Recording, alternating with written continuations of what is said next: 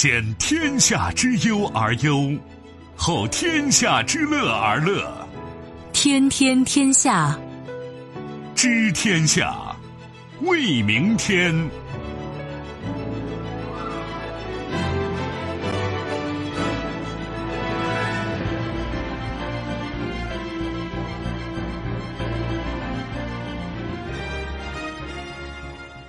听众朋友们，大家好，欢迎您收听今天的《天天天下》，我是主持人梦露，有请本节目评论员重阳。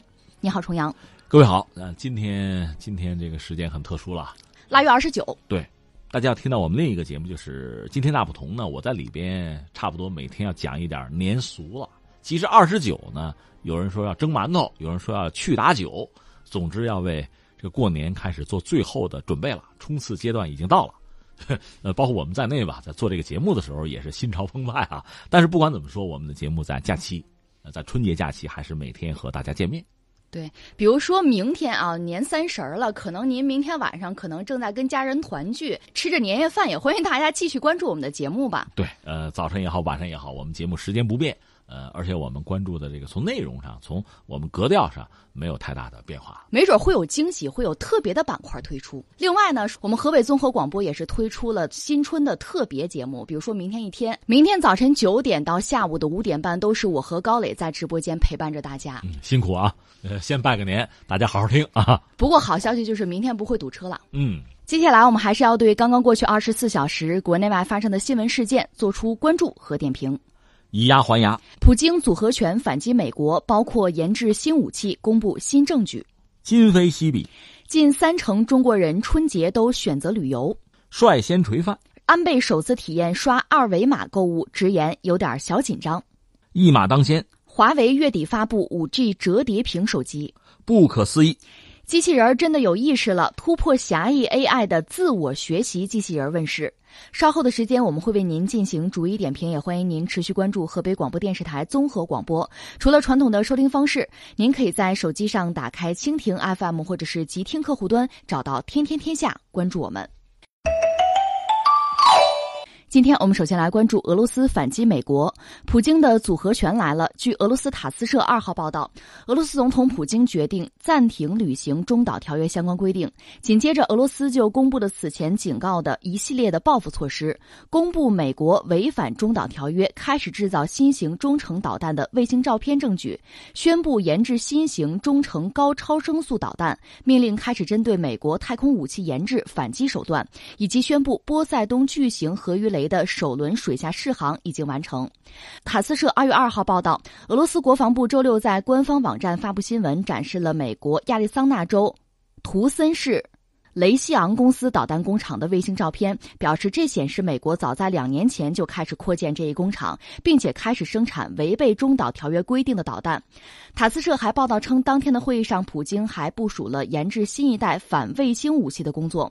据报道，普京在周六的会议上表示：“我们已经了解到某些国家在外太空部署武器的计划。我希望听取关于如何取消这些威胁的报告。”这被认为是对几天前特朗普政府要求拨款部署天际基。反导预警和拦截系统的回应，这是我们昨天关注那个话题的继续。昨天美国不是嚷嚷着就撤出了、撕毁了，然后今天俄罗斯这方面也还有一个态度哈。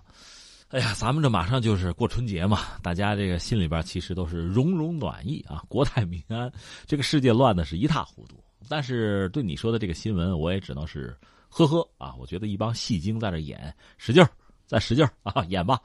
嗯，怎么说呢？我说完了，大家就知道我这个冷笑从何而来了。我们也一样一样说。第一点，我们先说就目前各方的表态吧。咱们先大概转一圈看看，就是美国就是一口指责俄罗斯，因为你其实我们前不久聊过，就是那个伊斯坎特导弹，因为你这个导弹是违约的，是吧？你又装备部队了，让你销毁你不销毁，给你六十天你不珍惜，那我就要撤出。但是呢，网开一面，我还留了余地，咱还可以谈。你只要听话呢，咱还有的谈。这是美国给的态度，俄罗斯呢，在你说的这条新闻之前，倒是还力争是维护这个条约，甚至说伊斯坎德尔导弹，你不是不信，你不信，让你们看，是吧？有两款吗？一款射程四百八，还有一款是四百九，是吧？这个肯定不违约，五百啊，不违约，你们看。那美国包括他小伙伴看都不看，反正就是你违约了。那么这回普京一抹脸也来狠的了，就是我也不再主动跟你谈了。我不提了，咱们不要谈了。我现在要以牙还牙，你不退出吗？我也退出。而且呢，反制的措施就已经一件一件拍出来了。其实昨天我们就分析了，还包括什么？你没谈呢，还包括什么呢？呃，俄罗斯之前嚷嚷着想在委内瑞拉要搞个军事基地。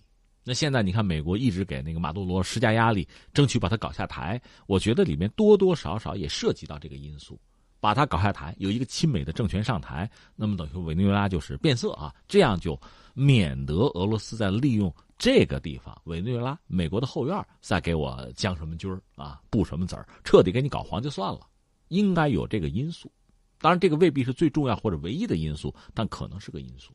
这是我们扯清楚目前大家的这个状况啊，呃，至于说各色人等，比如欧洲国家，基本上西欧国家还是站在美国一边啊。俄罗斯也曾经表过态，你们谁敢部署美国导弹，我就瞄准谁。嗯，啊，就大概是说清楚第一点这个状况。那么第二点呢，说到底还要追本溯源，说到一九八七年双方谈的这个中导条约，谈了好多次，但每次谈的应该有所不同吧？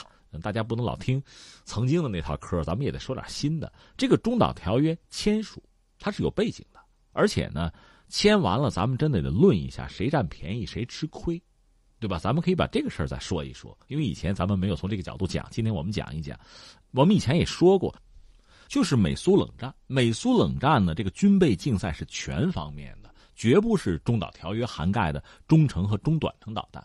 远程导弹就没有吗？包括其他核武器、弹头，好多呢，化学武器等等等等，很多。双方也都嚷嚷着裁军，因为全球呢，应该说爱好和平的人们是主流，不希望你们整天抱着这么多核弹能摧毁地球好几遍，没有意义嘛。包括美国 NASA 一些科学家，我们讲过，卡尔萨根这帮人，他们甚至渲染那个核冬天，就一旦发生核战，你别以为你把对方摧毁了，比如美国往苏联扔了核弹，苏联完蛋了，你美国就没事不会的。一旦是核爆炸、核冬天形成了之后，光合作用都得结束，那人们就在一个冰窖里生活吧，挺不了多久，人类文明就完蛋了。大家不讲这个事情吗？就是推动大家进行裁军，除了核裁军，还有其他领域就是裁军。但最后能谈成、谈出成果来的，就是这个中导、中导条约。所以谈了好多项目，同时开了好多篇这篇是有结果的，这是一个实际的状况。另外呢，这里面确实有几个细节哈。技术上的细节，我们讲一讲。就是你看，包括我们中国在内，我聊过，真是要作为一个核大国，我要维护自己的利益，维护一个全球的核平衡的话，其实每个国家地理位置是不一样的。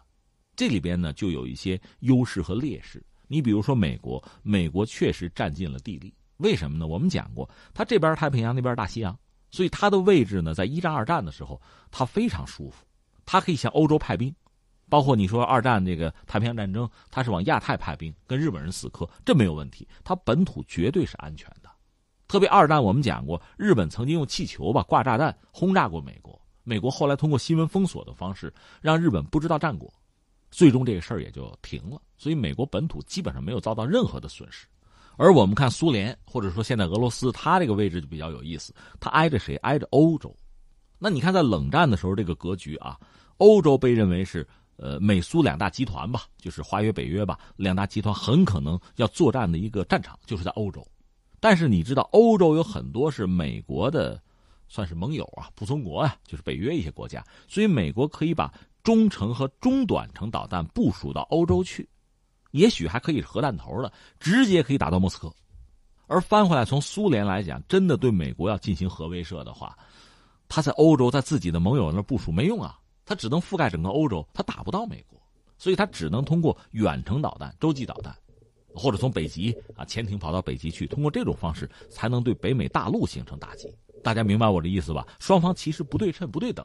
而作为欧洲国家呢，作为美国的盟友，那就很担心了，天天睡不着觉。那苏联导弹打过来怎么办？而且苏联这个国家，它有一个强大的军事工业，它生产的导弹跟白菜似的，是吧？呃，现在不是网上有个词儿叫动不动叫洗地，就我给你洗一遍。对吧？我用导弹给你洗一次地，你什么也剩不下。所以这一下子等于说，美国和苏联吧，双方的因为地理位置的不一样，对于中程和中短程导弹，其实感受就不一样。对美国来说呢，主要是它在欧洲的军事基地，如果被苏联的中程和中短程导弹给毁掉的话，那也很腻歪。但是呢，这不妨碍美国从本土或者从潜艇上对苏联进行毁灭式的打击。对苏联来说呢，它有大量的导弹，就是中程和中短程导弹。啊，解决欧洲没问题，但是够不着美国。就双方是各有自己的这个短板，各有自己的优势，但是相对来说呢，呃，就对美苏之间，美国的优势更大，它可以在海外的基地，在盟友那儿部署这个中短程啊、中程导弹，就可以够得到莫斯科和列宁格勒，呃，就是这个圣彼得堡是这样的。所以苏联在这个中程和中短程导弹这个问题上，他也觉得需要谈一谈。美国那边呢也需要谈，最终就就可以谈。又碰到两个很关键的人物，大家知道美国是谁啊？里根，里根是演员出身，大忽悠啊。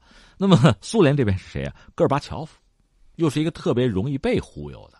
这凑到一起一谈，最后谈出来的结果是什么呢？大家现在一般认为，中导条约谈成了，谈成了，当然对世界来讲不是坏事尤其对欧洲肯定是个喜讯双方都销毁中程和中短程导弹的话，那么实际上苏联对欧洲的直接威胁基本上就在导弹这圈上就没了。当然，他可以有飞机啊，有坦克，那不说了。至少在导弹这儿，这算是他自废武功。那你说怎么就这样子呢？对苏联来讲，因为不有个戈尔巴乔夫嘛？他不但是站在苏联的利益上，人家要站在人类的利益上考虑问题。最后就等于说是带有自废武功的性质吧，就搞了这么一出。而美国实际上有什么损失吗？也有，因为搞了好多导弹销毁，总是一个浪费的事情吧。但是苏联损失更大呀。而且美国它有什么呢？我们讲过，它有潜艇，它有军舰，就是那个战斧巡航导弹，那打两千公里没有问题，那是巡航导弹，不在这个约内，哎，这个没事也不裁，只不过我不在陆地上部署就够了。其实，那美国海军又很强大，那不在陆地上部署这玩意儿对美国没什么实际的影响，所以你现在翻回来看，苏联是吃亏的，哈。那下面问题就来了，哎，那苏联既然吃亏，那怎么不撤出去啊？后来苏联就解体了嘛，撤什么撤呀？那下面更有意思的问题来了：既然说他们吃亏，俄罗斯继承了苏联的衣钵，俄罗斯按说更应该撤出这个条约呀？那怎么反而是美国撕毁这个条约呢？这不就有趣了吗？其实说起来非常简单，对俄罗斯来讲，我们昨天就分析过，说到底他没钱。如果撕毁条约，美国和俄罗斯来吧，咱们展开中程和中短程导弹的竞赛，那俄罗斯得往里砸钱的，没那么多钱，砸不起。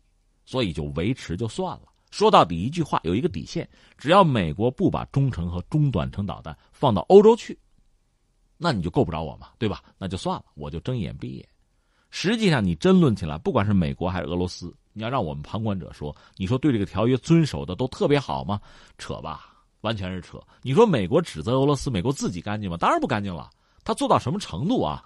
他研制一个导弹，这个导弹呢是在条约内，就是被限制的，那不能做。他怎么做呢？他说我研制的不是导弹，我这叫超级大炮，我这大炮打两千公里，你这不扯吗？就这个，就自己逗自己玩吧。所以俄罗斯那边拿出这个卫星照片上一看，哎，你扩充产能啊，你要干嘛？对吧？两年前你就干这个事儿，你违约了。所以说到底吧，咱们挑明了讲，美国也好，俄罗斯也好，对这个条约吧。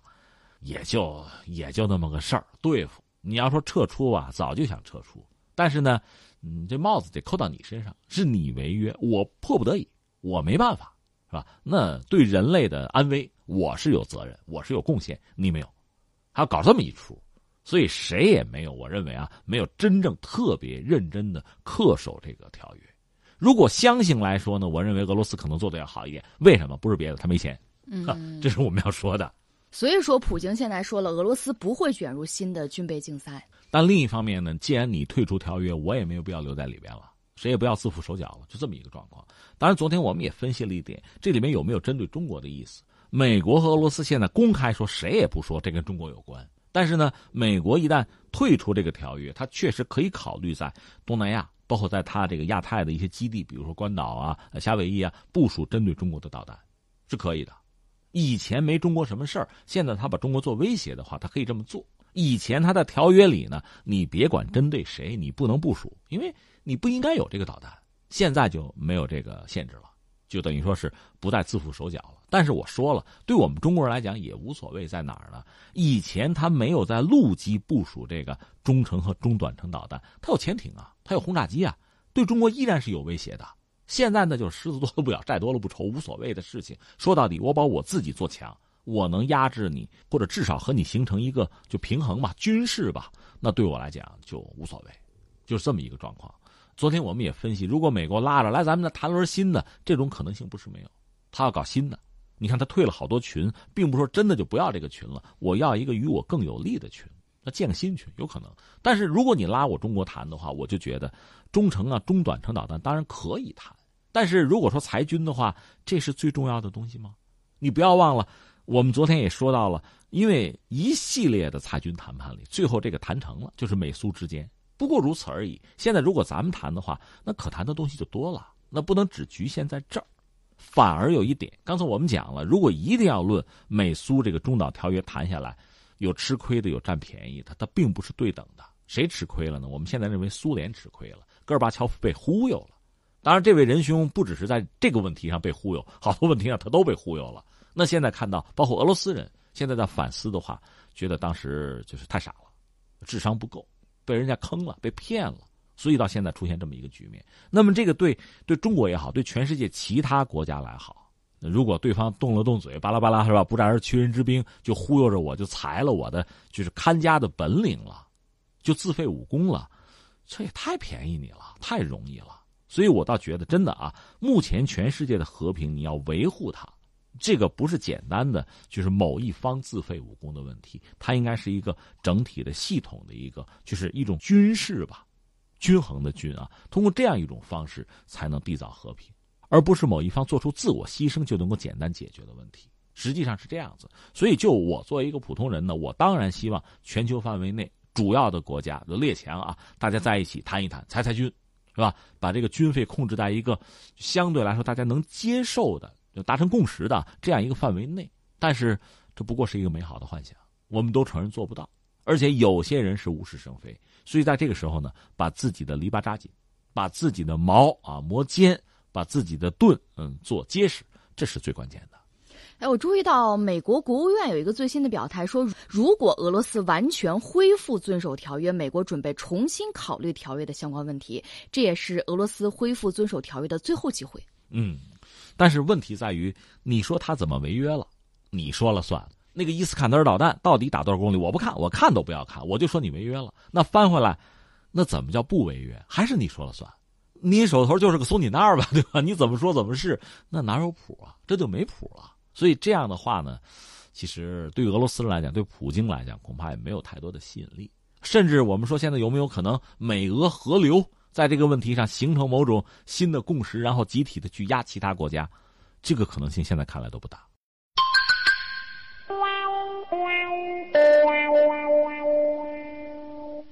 马上就要过春节了，我们来说说春节出游。春节假期将至。人们可以暂时停下忙碌的脚步，准备年货，回家过年，或者是说来一次春节出行。但是呢，就在假期还没有正式开始之前，已经有超过三成游客即将结束他们的春节出行。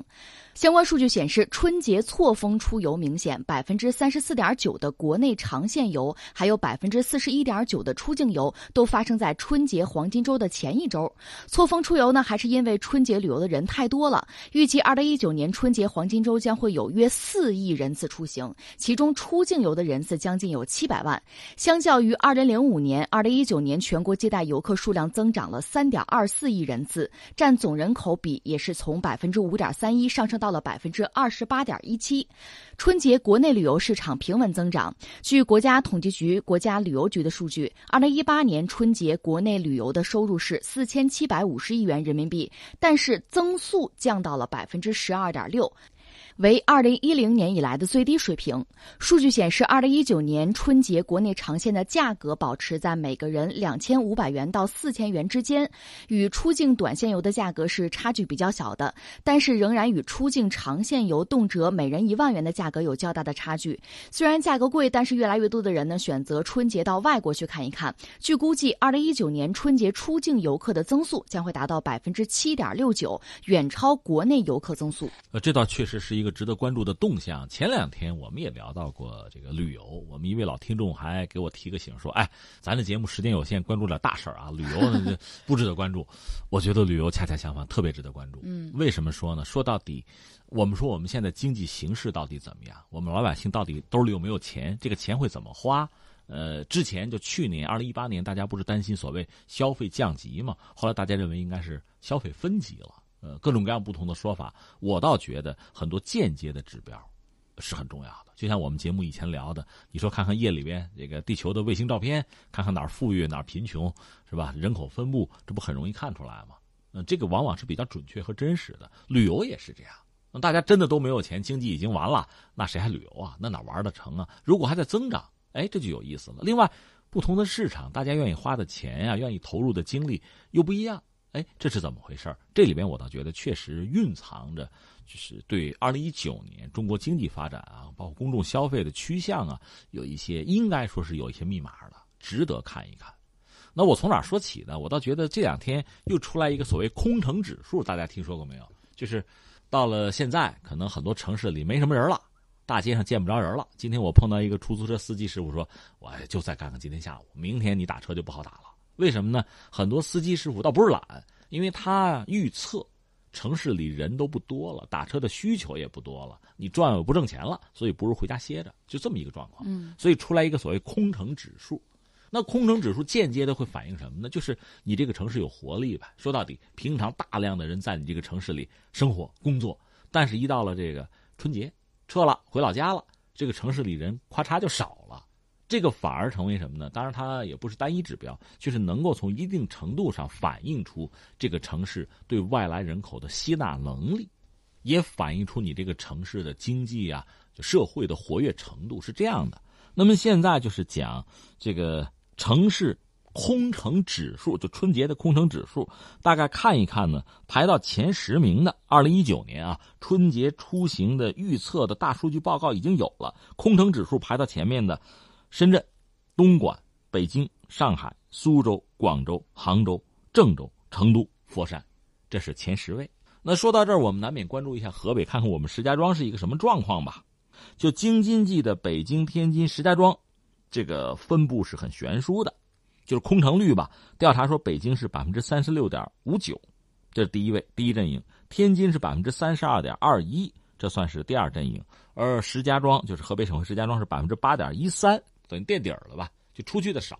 石家庄在全国范围内也被认为是人口千万级别的这个城市。那如果说空城指数很低，那就说明人口流动性不强啊。但是问题在于，我就觉得这里面有意思，很耐人寻味。你要说石家庄是不是千万级人口呢？你也不能说它不是。但是我觉得主城区活跃人口恐怕不是到不了千万，因为我们周边有几个区，你比如说鹿泉，你比如说藁城、栾城，是吧？这是石家庄的区没有问题，但那儿的人口他就是本地人口，嗯，过年都在那儿呢，他不出去了，那是他们家。呃，所以你要拿这个标准去衡量和北京、天津去比的话，其实没任何意义。这个数据没什么实际的参考价值。那我们对就是不同的城市吧，因为它组成这个城市的区域，你自己看一看，你会明白。简单的靠这个什么空城指数，那你比石家庄主城区可能更有意义。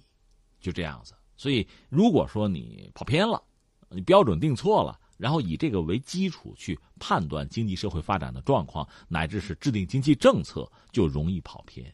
特别是春节又是一个大事儿嘛，过了春节，各种的指标、各种的数据就出来了。我就觉得，如果我们跑偏了，根本轨道就不准，标准就搞错了，那可能最后我们得到的这个结论，甚至我们制定下面经济社会发展的这个政策哈，那就有可能出问题。所以这个要慎而又慎才好。这个事情放在一边，再说你刚才说的这个东西，实际上说到底就是说，国内游和出国游、出境游吧，总的来说都在增长，大家都有热情，都有投入，但是呢，似乎出国、出境游更热，而且消费从这个量上讲更大，而国内游比起来就不如出国游、出境游红火。你刚才说了半天，实际上是这么一个状况。那怎么理解这个事情呢？倒也不难理解吧。一个是中国人是吧？世界很大，出去看看，这个过程我认为还没有结束。很多地方，你看世界这么大，好多地方没有去。你要让我，你比如说，其实像这一些发达国家去不去得到那么回事儿美国你爱不爱去的？因为发达国家其实哪儿都差不了太多。美国也没有多少年历史，但是这个世界上有一些历史悠久的地方，一些文明的遗迹，包括一些大的博物馆。那你不去，那我觉得人生一辈子遗憾的地方是吧？你可以画一个地图，是这样的。所以说，中国人去世界上看一看，四处看一看，而且深度的去了解啊，去体验，我觉得这个进程远远没有结束，这是一个。另外呢，国内吧，我倒觉得，你如果真要论这个黄金周的话，春节这个黄金周吧，你要是有意思，当然有意思；你要说没意思，它也没意思在哪儿呢？那就是各地的风俗肯定是不同的。但是从某种意义上讲，不都过春节吗？差别不会很大，所以它对公众的吸引力可能就会弱一点。翻回来，你比如我想啊，这是我的这个个人的呃猜测了。你比如到十一的黄金周，形势就会有所不同。另外，确实，毕竟是春节是冬天，很多地方还是很冷的。除非你要是什么搞什么冰雪游啊，去去运动啊，呃，到一些冰天雪地你去体会，否则太冷的地方也很难吸引人。你比如我在二零一八年春节前，我也是就和你说的差不多，春节前呢去做了一个短途的旅游，我去了一下厦门。然后到春节的时候我就回来，你得陪父母，就成这么一个状况。但是我临离开厦门的时候印象很深，大队人马可就来了。那帮人是什么呢？就是在厦门要过春节的，就外地人就在这租房子过春节了。那也是一种体验，就体现出不同的人群啊，不同的这个度假的方式，不同的消费需求就不一样了。但总的来说，我觉得恰恰因为是春节，中国很多地方差不了太多，所以国内市场可能远不如。就是国外的，就境外的市场更吸引人。呃，说到这个国外的市场，我们我们也可以看看二零一九年春节哪些国家。中国游客最多，首先第一名的是泰国，第二名呢是日本，第三名是印度尼西亚，紧跟着呢是新加坡、越南，东南亚各国可以说是占据前列。而且我注意到了这个出境的高峰可能是春节当天到五号，其实也可以体现出大家现在这个春节过春节的意识是不一样了。很多人都觉得，哎呀，春节必须得在家呀，但很多人春节当天就出国了。你说的这几个地方其实很有意思，基本上离我们都不太远。如果你愿意说，它都算是中华文化圈覆盖范围之内。在这些地方，虽然是境外国外吧，一个是你还能体会到中国节，就春节的这种氛围，有的；另外就是这些旅游目的地哈，目标国也会针对中国的游客推出这样那样的服务，肯定的。但是它又和我们自己本土又有所不同，可能这也是吸引人的地方。说到底呢，不是很远。另外，从气候上可能相对还比较适应。您刚才说到的空城指数，我们其实可以参考一下。比如说，你想在国内出去转转，看看哪儿的人少，对吧？比如说北京、深圳这些地方，空城指数很高，就可以去这儿转一转，绝对不会挤。那我觉得这倒是一个聪明的办法。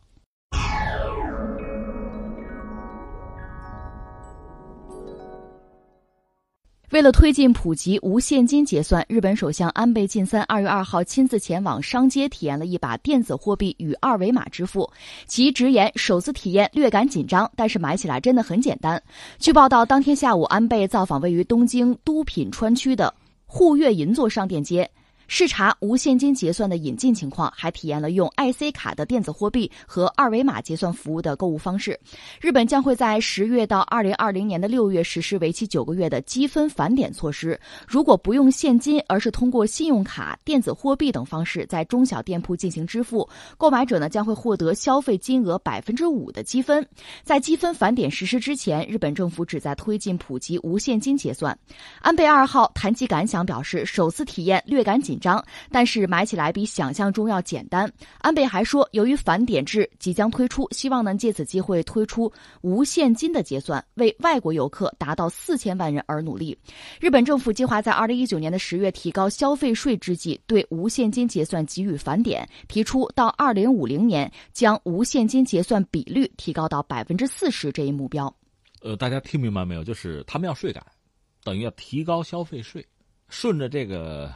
提税吧，他们也推这个无现金、无现金支付，为了忽悠大家都来啊参与啊，适应这种无现金支付的方式吧。安倍也身体力行，来我给你们刷一下啊，很紧 张试了一下，嗯，自己一开始可能心里边，其实就面对未知的时候，这是基本上大多数人的一个态度，就你兴奋也好，好奇也好吧，能不能通过刷一下，认不认你，这谁知道对吧？来一家伙说，就说内心里有点小紧张，但是还算省事儿啊，轻松啊，比较顺利。其实也比较简单，肯定是更简单嘛。他也是希望通过这个方式，就号召大家一起来嘛。其实这是一个挺耐人寻味的事情哈。两方面说，一方面你像二维码这个东西啊，就是美国也好，日本也好，他们在这方面的专利大概怎么也占到世界百分之七十。而我们中国，你看我们中国人，这这是个人就会玩这个东西，上至这个八九十岁老头老太太，下至几岁小孩子都会哈。但是我们在这方面专利其实很有限，这个很有意思，但我们用的很溜。翻回来，日本是发明者，其实他们用的反而就很慢，为什么呢？我们试着来解开这个谜，其实也也不难啊。一个，我们就说，像这二维码这个东西是日本人最早搞出来的，还不是专业的这个搞 IT 什么的，还不是他们搞出来的。话说呢，日本呢，它原来就是条形码，这个我们都知道吧？那个竖着的一溜小杠啊，嗯，就超市扫哎，对，条形码，那个东西是早就有，但那个东西有缺点，它能储存的信息是比较少的。所以日本人呢，他就是做这个一个做汽车配件哈，那个追源码的，他们考虑用这个条形码不太不太方便，因为信息少嘛。所以有一家汽车的公司用了两年时间就发明了二维码这个东西，搞汽车的，他们搞出来，搞出来之后当然申请专利什么的。可是他们呢又没有往其他方面想，本来这个东西用途很广泛吧，但是他们这个可能思维就是特别简单、很直接、很直线，就想我用这个可以。但是没有考虑，它在很多领域都可以大行其道，可以被很多领域使用，所以最后呢，他们就是把它作为一个单纯的叫什么溯源码就来用。但这个码在二零一一年智能手机兴起之后，被谁呢？被中国人使用，发现、使用、推广，商机是吧？手机软件用这个东西，结果一下子大行其道，扫一扫什么的，这就做起来了，成了这个样子。你说那日本人是不是笨呢？也不是。其实这个很多发明创造啊，这个过程其实就就很漫长。你我们今天看好像你想的话顺理成章，很容易想到，但是当事人往往想不到。你想过这个事儿没有？就是说，以我们中国吧，就这个碑，就石碑呀，不管是纪念性的，还是说这个人死之后这个墓碑吧，上面不有字吗？这不早就有吗？你想过这个“拓”这个字没有？这不是很容易的事情吗？这个拓片都知道吧？你比如刷层墨，拿张纸往上一贴，啪一下子，这碑文不就拓下来了吗？当然那字儿反的啊。这个你想不想？这不就雕版印刷吗？对吧？弄个木板雕一下字儿，这不这一版就出来了吗？但是从咱们有石碑到出来这个雕版印刷，你说用了多久？然后从雕版印刷逐渐又进化到像这个活字印刷，按说顺理成章的，你做个戳，你做个印章。这不是很容易的事情吗？你要弄好多印章、好多戳不同的字儿，它不就是活字印刷吗？那怎么就想不到呢？但是你也知道，整个这个过程进化是非常之漫长。你说中国人笨吗？那西方人聪明吗？你看那个古登堡发明那个活字印刷，就算西方的毕生吧，那也是很漫长的时间啊。所以有的时候这个发明创造吧，真的说从最开始有灵感拿出东西了，到最后呢，在很多领域就旁逸斜出的去。就成为一个创新、成为推广的一个重要的核心的东西，其实是一个很漫长的过程。所以日本人至于二维码吧，真的就是这么一个状况，人家早搞出来了，只不过不是搞电子支付用的。但最后呢，别人给推了一把，中国人背后给了一脚，走，往这儿走，结果一下子改变了方向。对，我在日本坐出租车的时候，有些出租车，比如他就问你是现金支付呀，还是刷卡呀，或者是你可以微信支付。当你说用微信支付的时候，他座位后面的这个小屏幕，哐一下就出一个非常熟悉的图标，让你扫二维码。对对对，非常简单，给你选的机会。对，但是你不觉得很有意思吗？日本人发明这么早，怎么最后他就没有用起来？虽然刚才我给了一个解释，就是这种创新是吧，需要一个漫长的过程哈，可能真的是需要。什么时候、什么时机到了，谁灵机一动？但有没有别的因素呢？其实也有。刚才我们说像二维码，日本人搞出来，他最早是为了车吧？呃，没有考虑到电子支付的问题。那下面的问题是他怎么就考虑不到电子支付呢？这个问题我觉得就问到点儿上了。实际上，日本人他是这样：日本和中国不一样，他没有所谓第三方，就是银行和消费者和顾客之间没有第三方，没有直接可以从银行划钱的那个第三方。日本银行呢，为了保护自己的利益吧，它有一系列的这个政策啊措施，就保护自己嘛。没有这个第三方，就没有移动支付，没有这个东西。那么你比如说支付宝可不可以进日本市场？可以，但你进去之后，日本的银行会打压你的，就是你想挣点钱很难，你想从人家那个蛋糕上切一块很难。那我们中国人的思维是什么呢？蛋糕做大呀，嗯，大家都有钱赚，不不行，大不大的不管，反正我的你不能动，这个就是我的。是这么一个逻辑，所以最后带来的结果就是，在这方面没有就没有第三方，没有这个需求，实际上就更多的就来自市场和消费者的需求，就没法唤醒，徒有这个很好的发明，但是居然最后就没能推动他们在这个二维码就电子支付这方面能够走在世界的前面，这是挺挺可笑的一个事情。另外呢，这个还有一些算是固有的一些习惯，比如日本人认什么呢？认卡，倒还不是现金。那现金人家也愿意用，另外就是认卡，可能日本平均每个成人有二点二、二点六张卡，差不多是这样。他宁可是这样消费，而他不是用扫的方式。当然，也有人扯说，那中国人搞这个是不是因为中国假币多呀？那根据我们每个人的体验，不是这样吧？对吧？说到底呢，我就觉得这点我这么理解这个事情：一个是国家确实很大，另外呢，我们城市化、城镇化的这个进程啊，正在如火如荼的进行之中。就是原有我在这个城市生活，你是外来人口，你就撞进来、挤进来，你和我的生活其实是就是搭界了，就是相交了。而这个过程本身呢，确实是不同的思维、不同的这个形式的风格，就是一个碰撞。国家在往上走，实际上你说我们人口老龄化也不能说不严重吧，但是大家确实在就是不同的思维方式啊、不同的生活习惯啊，就是在一起碰撞，有了新的需求。有一个点子，大家愿意试一试，大家愿意体会体会。就算老头我七老八十了，哎，你们年轻人玩什么呢？微信，我用用。现在大家不是说这些微信的朋友圈里都被大爷大妈占领了吗？成这个样子了，对吧？我想试一试，我想过这种更好的生活。我们有这个冲动，有这个不竭的动力，也有这样的条件。那作为商家，马上开发嘛，满足你嘛。那我们追求美好幸福生活，有这个需求嘛？你反观日本，可能还真是他老龄化之后，这个社会。他们自己说的，说我们这日本社会什么都好，但就是没有希望。他们讲这个东西，就大家按部就班，有什么宅男嘛，是吧？就就这么搞，没有太多的，也不希望有太多的变化。所以这个可能最后导致像二维码，他们自己搞出来，反而反而自己没有用好，这有点遗憾。但是对我们中国人来讲是另一个问题，就是他们拿了好多专利。嗯，在这个领域，人家其实毕竟在技术上走到了前面，而我们呢，我倒觉得。既然有这么好的需求，这么好的市场，这么多的这个人口的规模，我们怎么样在未来创新的时候把我们的短板补上，然后依托我们很强大的这个市场需求啊、人口基数啊，我们把我们这个东西做起来，推向全世界，这是我们要做要考虑的。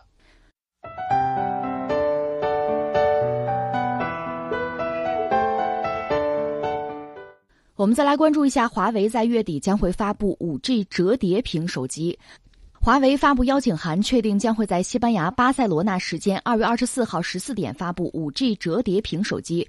关于华为这款五 G 折叠屏手机的细节呢，目前还不得而知。有消息称，这款设备采用了对折的方式，屏幕中间使用类似铰链的结构连接。此前，在华为的五 G 发布会暨 MWC 二零一九的沟通会上，华为消费者业务总监余承东透露，华为将会在今年的展会上发布首款折叠屏五 G 商用手机。该机将会搭载麒麟九八零处理器和华为五 G 终端芯片巴龙五千。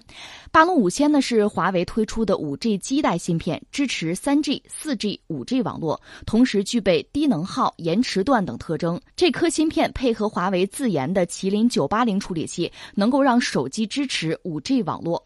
说到手机，我倒先不想说华为，关注一下苹果。苹果不是在大中华区整个就卖的不理想，跌的厉害嘛，然后改主意了，说降价了。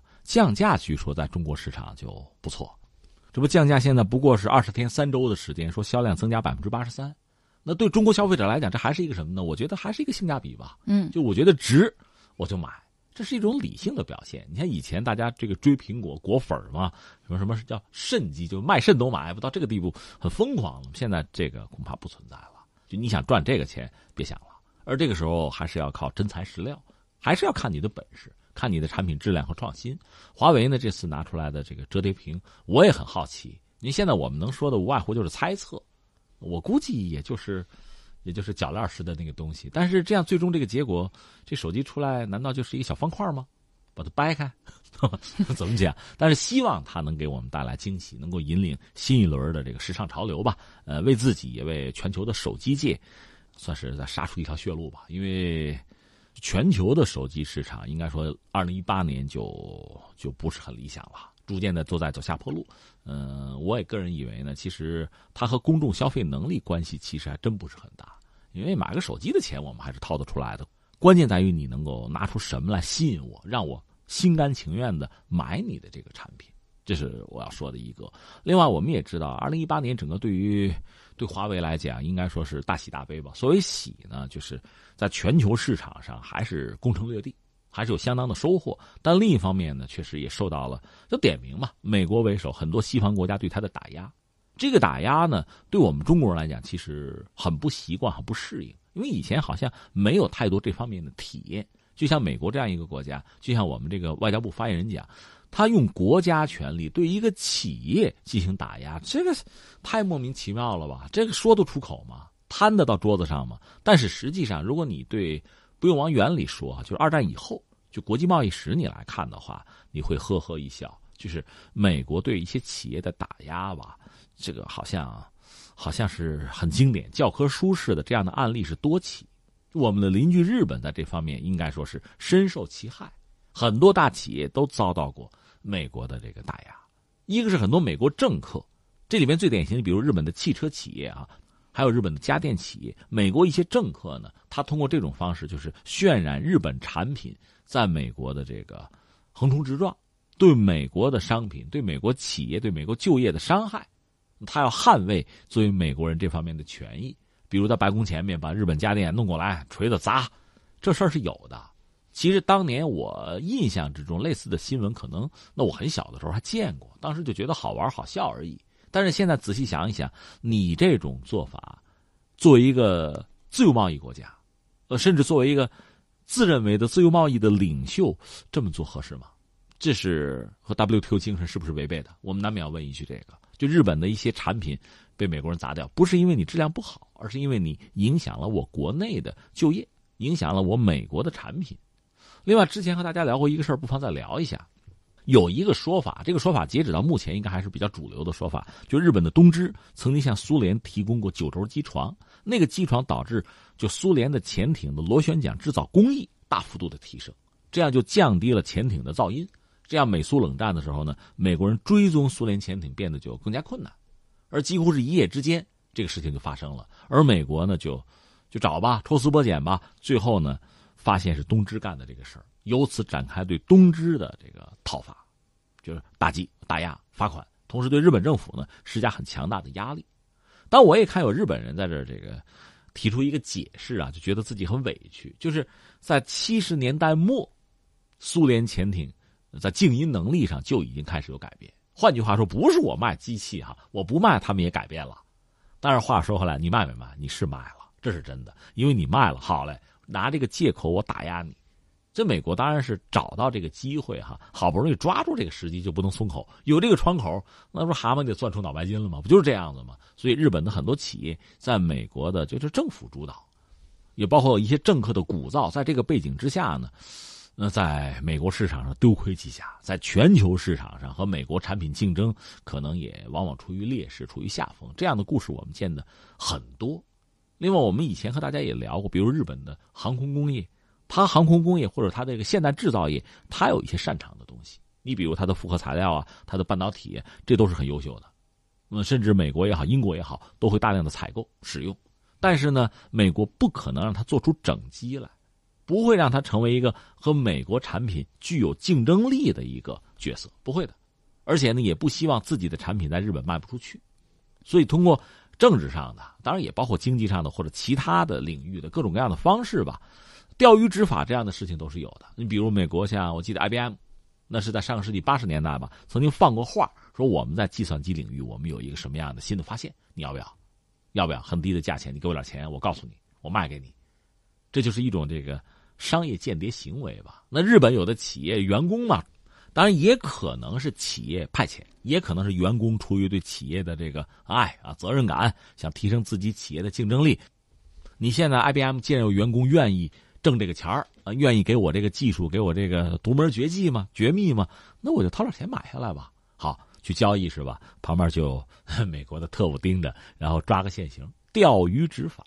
哪有什么 IBM 什么人什么工程师给你什么特殊的情报？没有这个，抓的是你抓住是吧？好，你想窃取我的情报，那怎么办？说到说到吧，你公了私了吧？说到底就是打压你，罚你一笔，对吧？呃，日本政府也很尴尬，这种事情很多。这是美国对日本搞的，对欧洲，包括对苏联，在经济领域，这种玩法是其实很普遍，我们看到的很多。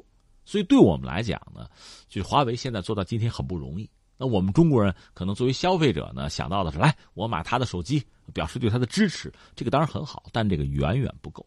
问题不在这儿，应该认清，在就是国际的这个博弈啊、斗争啊、竞争的这个这个战场上吧，这个舞台上吧，你看看他是怎么玩的。你在历史上翻一翻，你会知道，就是美国政府也好，企业也好，个人也好，资本也好，对自己的竞争对手，他是无所不用其极的。他那个招数，其实如果我们愿意分分类哈，归归堆儿，也能看到一些东西。就这样子。那么，针对他的这些做法，你怎么破解？怎么针锋相对？怎么样保存自己的实力，维护自己的利益，甚至有力的反击？这些东西，可能比买一部华为手机还要重要的多。嗯，我注意到最近有媒体就对全球的手机用户进行了调查，结果显示，二零一九年用户最关注的手机的两个点，一个就是五 G，一个就是折叠屏。从调查的结果来看，用户更期待那些能够真正改变体验的功能点，五 G 与折叠屏设计就具备了这样的功能。那现在来看，苹果只是降价，其实竞争力还是小一些的。是，其实这就是赛场。这就是这个跑道是吧？一旦你上去，你做这个东西，你就必须时时刻刻的紧盯对手，然后完善自己，时刻创新。苹果这次通过降价的方式，多少我觉得是挽回了一些颜面吧。但是对于中国的消费者，对于全球的消费者，那我个人以为，我对苹果还是感到很遗憾。因为当年乔布斯就打开智能手机这扇门，确实给人类带来特别大的改变，这个我们承认。但是今天的苹果是不是对得起或者继承了很好的继承了乔布斯这个创新的精神和创新能力？我们恐怕是打这个问号，是已经越来越大了。这真是各领风骚，可能没几年啊。我看到小米总裁林斌也是发布了一段小米折叠屏手机的这个操作视频，这个形态是对称双外折叠，可以说结合了平板电脑还有手机的使用体验。呃，其实就我个人来说哈，我对折叠屏兴趣不是很大，我对五 G 的兴趣更大，因为我觉得它会极大的改变我们的生活。而这个折叠屏呢，它可能也只是一个一个噱头吧。在真正具体使用的时候，它如果给我带来的不是更多的方便，而只是一种什么酷炫哈，这种体验维持不了太久。它带给我们的新鲜感一旦消失的话，可能也就那样了。我更看重中年人吧，更看重就是本质的东西，就是对我的工作生活具有实际的价值和意义的东西。它更多的节省了我的时间，让我有更好的体验，这可能更重要。而只是折叠和打开，然后再折叠，这个意义我觉得就不大了。比如说，你以后就可以不用 iPad 了，就拿手机又能当 iPad，又能当手机用。嗯，如果是这样的话呢，我觉得它好处就会多一点。但是我宁可在包里装一个手机，装一个 iPad，我也更愿意它的速度快。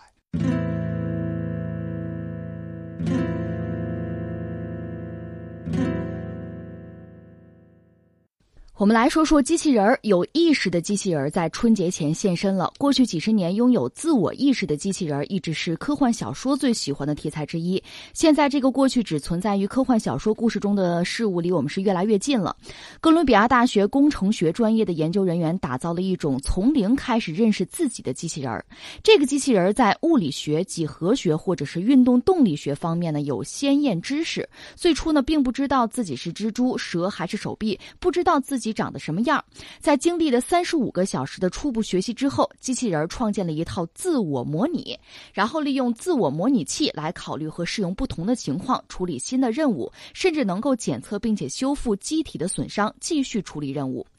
最近呢，这项成果发布在国际著名的机器人杂志上。论文的作者之一，哥伦比亚大学机械工程学的教授。创意机器实验室的主任利普森指出，对自我的想象是让机器人突破所谓的狭义 AI 的限制，具备更普遍的能力的关键。机器人会逐步认识自我，这可能和新生儿在婴儿床上所做的事情差不多。他说：“我们猜测这种优势也可能是人类自我意识的进化起源。虽然我们的机器人这种能力与人类相比呢，仍然很粗糙，但是呢，我相信这种能力正在为具备自我意识的机器的诞生铺平道路。”这个事儿，我觉得是个大事儿。嗯，也许过一段时间会证实说这是假的啊，大家别信啊，大家误会了。也许是这样的，如果是真的话，这是一个大事儿，就是说机器、人工智能有自我意识了。这个自我意识这个概念吧，其实到现在我也没有搞得特别清楚。但是意识到我，我和别人不一样，我是很独特的，我和世界的关系，我的成长，我的感受，就这个我的概念，你看你怎么定义了？有些学者认为呢，有一些动物是有的。你比如说这个大猩猩，什么黑猩猩，甚至像什么，呃，渡鸦，就是那个乌鸦的鸦啊，鸦类，说他们是有某种自我意识的。但是有人坚决否认说没有。那我们举个简单的例子，比如说咱们这个涮羊肉啊，烤羊腿，这不得羊吗？养好多羊嘛，你每天弄一只出去，咔嚓杀了，那别的羊可能能看到，把这羊弄出去，咔嚓杀了，都看到了啊，但是他不会想到说，哎呦，这一天这是我的命运啊，我很痛苦啊，我很焦虑啊，不会，因为他的这个智力比较低级，他没有自我意识，就不会产生这些东西。这是传统的一个说法，但是刚才我讲了，又有科学家研究说，有一些动物是具有自我意识的，但是有没有自我意识，这恐怕还需要进一步的研究或者比较吧。很多动物有情感，这个没问题，但是自我意识就要比比别的要高一个层次，有和没有是大不一样的。那现在如果机器有了，那么这就离下一步，比如就有自己真正的情感啊，或者是真正的基于自我意识的一些判断，那离这个可就不远了。而这个东西，这种自我意识啊、自我觉醒啊、有自己的思想啊，那如果他有的话，和人类可能就不一样，就思维方式也有很大的不同。你像这个阿尔法狗和李世石下棋，他看了就是自我学习嘛，深度学习，看了很多盘棋，形成他自己的一个棋路和风格。这个东西和人类下棋其实逻辑是完全不一样的。那我们也可以判断，他的很多思维啊、情感啊、情绪，可能和我们人类未必完全一致。也许在一些基础的东西上类似。从这个角度讲呢，这次这个事儿本身啊，就是你看到机器的自我意识，它也可以成为我们人类研究我们自己的自我意识和起源的很难得的一个机会。有这么一个呃很重要的样本吧，一个模板吧，也可能。但是将来如果由其发展的话，他们会产生什么？而且这个对我们人类的影响有多大，这个真的就不好判断了。这个确实让人觉得这心中一惊。呃，但是说到这儿，就觉得这个实验其实还挺可怕的。会不会有一天机器人的发展就会突破我们的预期和限制了呢？怕就怕这个，因为有一些科幻小说早就把这个作为主题了嘛。呃，这个机器机器人啊，然后它有自己的这个强大的这个思维，有自己的自组织。有了这个能力，最后就替代人类了吧？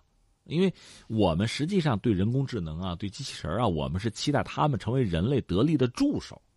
从某种意义上讲，你可以说他是奴隶，你可以这么讲啊。因为在我们心目中，如果他没有什么情感，他不是人的话，就谈不上奴役了，只是让他干我们希望他干的活可是如果他有了自我意识，有了自我保护的这个能力，有了自己的利益，他认为被奴役的话，就我们人类的思维方式啊。